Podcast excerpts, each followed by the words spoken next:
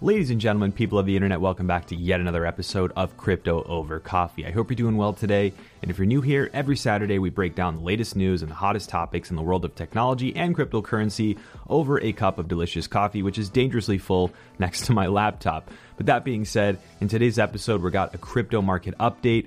We've got some Cardano upside information, maybe some analysis on the ADA cryptocurrency, an awesome announcement for Cardano fans on the channel, our 404 Logic Not Found segment, and more. So make sure you stick around for all the updates. But as always, let's kick it off with questions from you, the folks who support Crypto Over Coffee week in and week out. If you want one of your questions answered, of course, leave them in the comments below. Tweet me at Hashoshi4, or you can leave them in the Hashoshi Discord, which will be linked in the description. If you would be so inclined as well, please do subscribe to the channel, hit the bell notification button, or follow the podcast on your platform of choice so you can get a heads up whenever I post new episodes of Crypto Over Coffee again every single Saturday. And so, with that, let's dive into the first question of the day.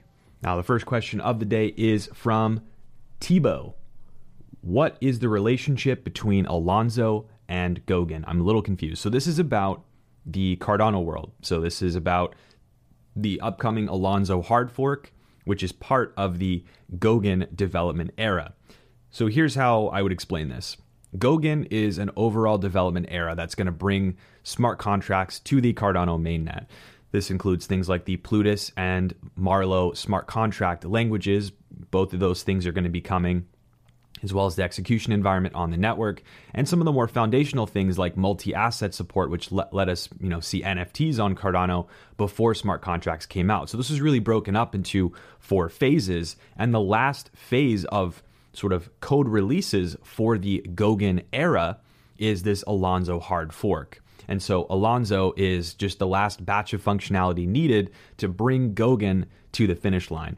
So that's basically how the relationship works. Alonzo and Mary, some of these other forks that we've seen in the past are sort of the, the component parts of the Goguen development era coming to a close and bringing smart contracts to the Cardano mainnet. So thank you for your question, and hopefully that clears things up for you. Now, the next question is from Sneaky Lex. Hey man, I hear everyone say take profits, but does that apply to the blue chips, like the big caps, like BTC and ETH, or just the altcoins? So, the way that I approach taking profits is maybe different than some other people. You might hear online, you know, people saying, well, you should never take profits from something like Ether or Bitcoin but everyone gets into these for a different reason.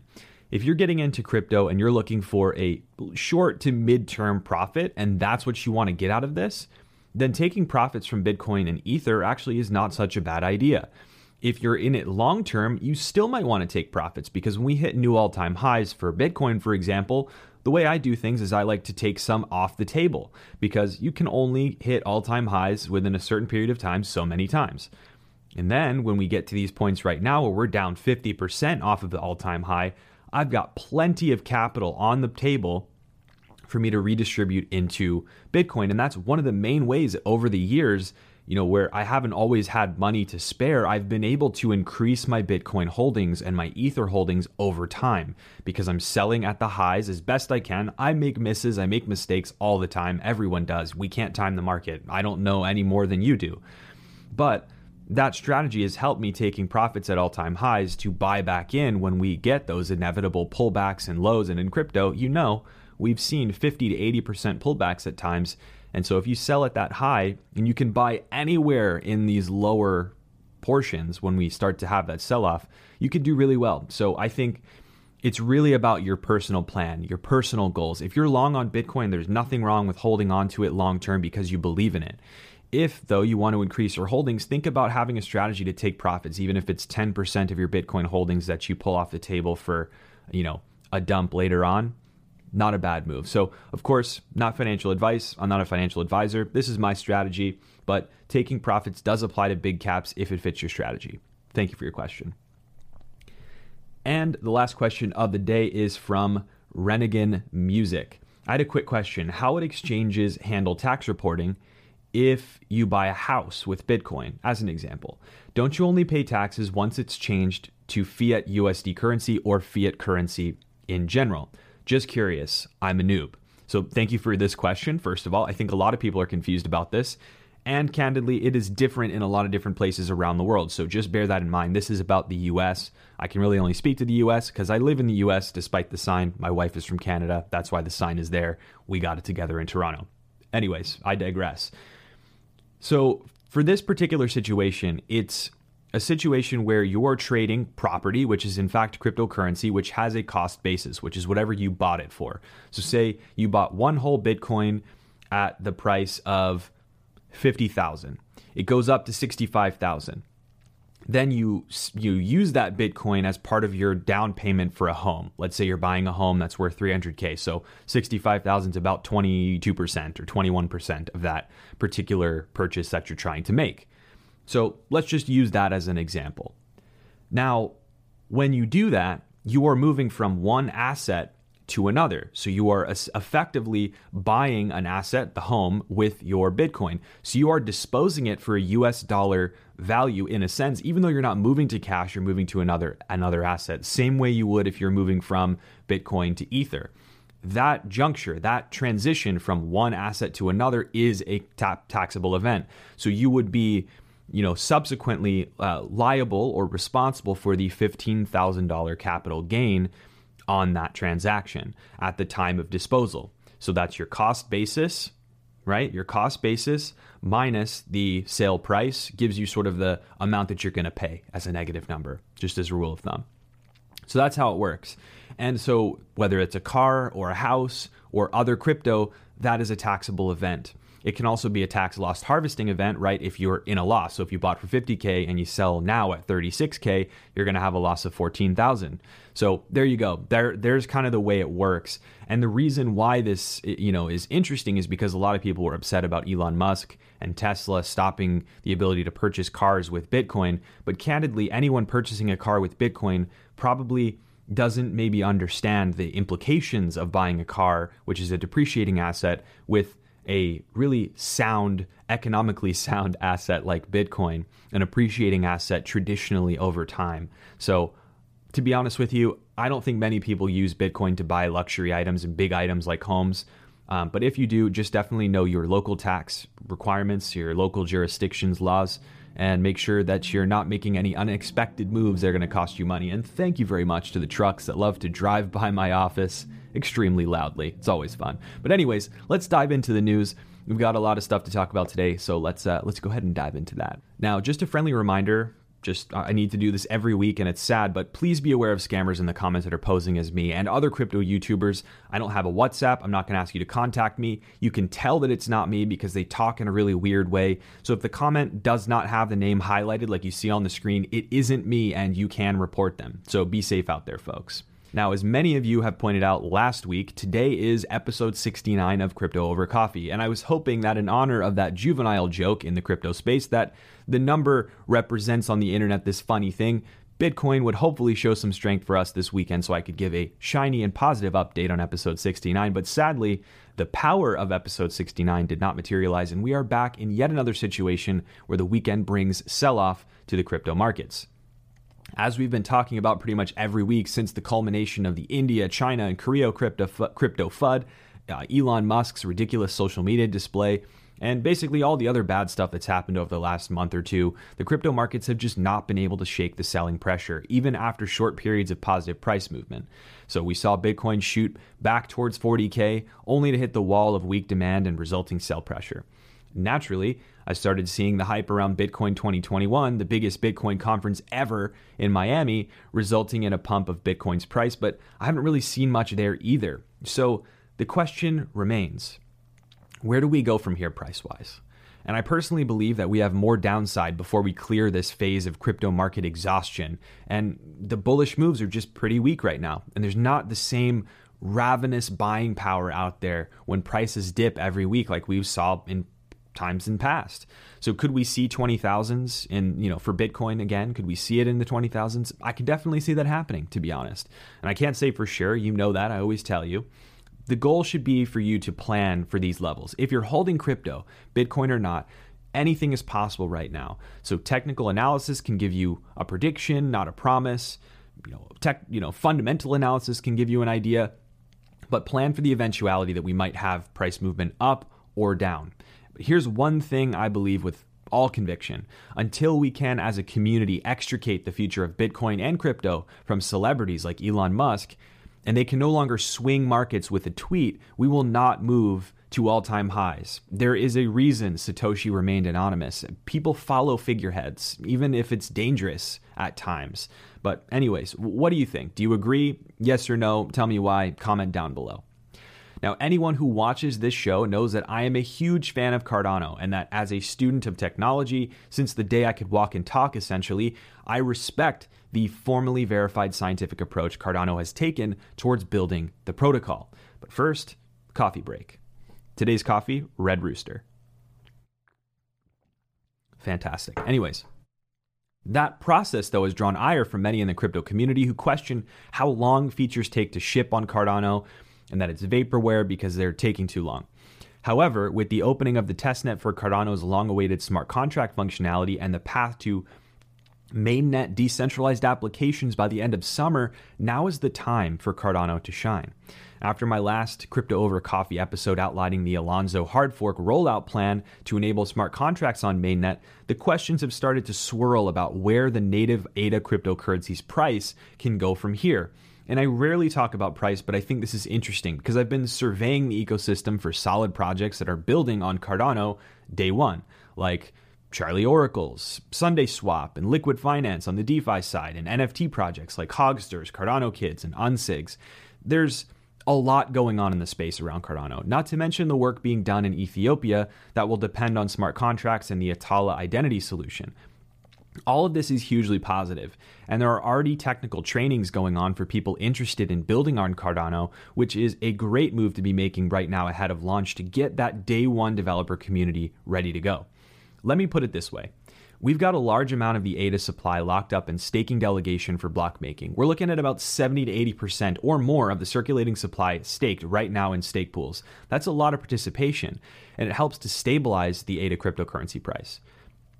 Then you add on top of this a fee economy for decentralized applications using ADA and the added utility from those dApps and the tokens that they create, you have a recipe for ADA to make a big splash in the market for years to come despite the high supply cap of ADA that everyone likes to talk about, it's not without merit to suggest that with the advent of DeFi and adoption in developing countries and dApps, that ADA could not make a shorter term 2x move from its $1.70 to $2 price point today to 4 or 5 bucks. And even beyond that, whether it's shorter or longer term, when the bullishness resumes in the greater market, we could see ADA head towards $10 if the network really kicks into high gear after smart contracts launch. This has been a coiled viper for a while here, so there's lots to be excited about. And speaking of exciting news, actually in the Cardano space, I have a sweet announcement for Cardano ADA holders that watch my channel. My stake pool has officially launched and it is open for delegation. This has been a long time coming. The ticker is H4SH, representing a play on my social media handles Hashoshi4 and my name, Hash or Hashoshi. I will leave the full pool ID down for folks that are using Daedalus or Ada Lite that might want to delegate to the pool. And if you're using Yoroi, the mobile app, you can simply find my pool with the ticker symbol that I had on the screen here. Any and all delegation that you can send my way would be massively appreciated. I'm super excited to be a part of this awesome community and even even deeper way helping to mint blocks on the Cardano blockchain and participating in the network more directly. And of course, I will continue to create educational content in the Cardano space and find new and creative ways to engage with you all and give back to the community. So, thanks so much in advance for any delegation and thanks for all of those who pushed me to get this done. I'm really excited now that it's ready to go and looking forward to continuing to engage with you further on it. Now, the next topic that I wanted to talk about today is derivative of questions that I've been getting asked lately about NFTs. And they're usually something like Are NFTs dead? Will the NFT market heat up again? Etc. Because some quantitative analysis has shown that we are down about 90% in terms of the volume on NFTs compared to the peak hype that we saw earlier in the year. Now, here's the deal this is my opinion, but just like ICOs in 2017 and DeFi in 2019, these hot new niches catch on, even if they've been around for a while, and they just go crazy as people FOMO in and everyone tries to capitalize. And of course, this hype can't last forever, and eventually the hype outstrips the maturity of the market and the tech. We saw the same thing happening in the past. There are still issues with NFTs and the UX behind it high fees, fragmented ecosystems, poor mechanisms for displaying the art, no standards for validating that art came from legitimate artists. These things will come, and the catalyzing force is the proof that NFTs have demand. We saw this happening live, just like we saw in DeFi, where we were all celebrating 1 billion total value locked, and then all of a sudden things stopped. And we're hearing, like, oh, is, is DeFi dead? And then you flash forward, and the maturity of platforms like Aave and others pushed us to tens of billions locked within DeFi within a matter of months these things go in cycles, and now projects like Enjin, Phantasma, Sorare, etc., Chiliz, they'll all be building along with net new startups that we haven't seen yet, creating more mature NFT ecosystems that will eventually come roaring back to life. So NFTs are not dead, they're just being born. And on that topic, someone asked me recently about my upcoming Theta NFT drop on their new Theta Drop NFT marketplace and they wanted to know why I'm doing it. So, Theta, first of all, is pretty impressive, by the way. It's a powerful blockchain platform for content. So, if you haven't yet, please check it out. But I'm launching NFTs on Theta's platform to benefit a handful of charities, including charities to benefit those suffering from addiction, struggling with mental health, and more. It's a fun way for me to engage with the community and help good causes at the same time so I'm really stoked for it to launch in July. It's got some really cool NFT pieces coming, and I will give updates on here and on Twitter if you're interested in picking one of those NFTs up. So make sure you're following me and subscribed and all that sort of good stuff. So thank you. I want to also thank Ledn, the sponsor of Crypto Over Coffee, for helping me continue to improve and grow this show and provide content for you all. And if you're interested in earning interest on your Bitcoin or USDC stablecoins, definitely, definitely check out Ledn. I'll link it below because they offer uh, over 6% interest on BTC and 11% interest on USDC stablecoins, which kicks the crap out of any savings account that you could find at any bank. So, I also wanted to mention too that the Ledn blog is really great. You can find weekly informational posts about Bitcoin's market action and notable analysis on its price and technicals, etc. So I've been reading it every week and it's good stuff. So I'll leave a link to that blog down below for you to check out, along with my referral link to sign up for Ledn if that's your cup of tea. Uh, so thank you in advance for that, and big thank you again to Ledn for sponsoring the show. Now, next up is today's game of Fact or FUD, where I take a piece of no good, very bad news and tell you whether it is fact or simply fear, uncertainty, and doubt.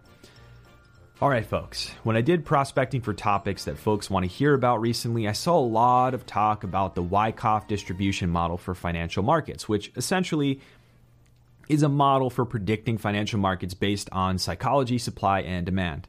The scenarios and the model therein were created by legendary technical analyst Richard Wyckoff, by the way.